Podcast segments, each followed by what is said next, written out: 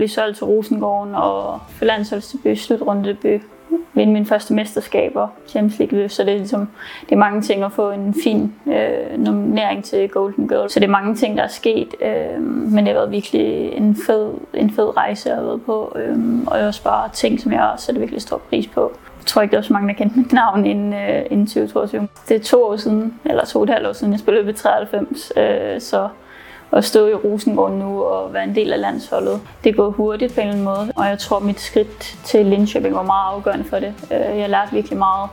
Jeg lærte at stå på egen ben, og jeg lærte at kæmpe for tingene. Øh, at tingene ikke bare kommer til en øh, ud af ingenting, så man må arbejde hårdt for tingene. Så jeg tror, det er det, der sådan har modnet mig meget og gør, at jeg nu spiller i Rosengården og har en så vigtig rolle her. Jeg tror, jeg har forsøgt ligesom dele året lidt op i bidder øhm, og prøve at tage, tage, så godt jeg kunne tage de ting, som er sket, øh, ind og fordøje dem på en eller anden måde. Så har jeg haft nogle gode mennesker omkring mig, og jeg har kunne snakke om tingene med, fordi det har været store ting, og det har ikke bare været let, og der er kommet en helt anden opmærksomhed på en også. Øhm, både for medier og for alle mulige, som har meninger. Øh, så det har også været et andet pres, man har skulle forholde sig til.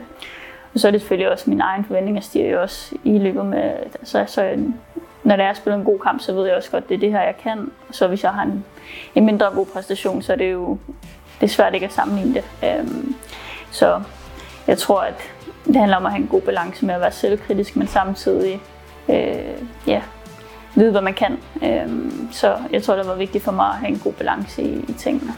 Det er en proces, som er gået meget hurtigt, for ingen ved, hvem man er til at øh, være en del af landsholdet og lige pludselig blev nomineret til den bedste midtbanespiller i Sverige. Øh, for sidste sæson spillede jeg ikke sådan mega meget, øh, så det går meget hurtigt, og det har været fedt at ligesom opleve, øh, hvor hurtigt tingene også kan gå i fodbold. Øh, og arbejder du hårdt nok på det, så, så kommer det også på et eller andet tidspunkt. Øh, så det har været fedt, og ja, det har belønnet sig.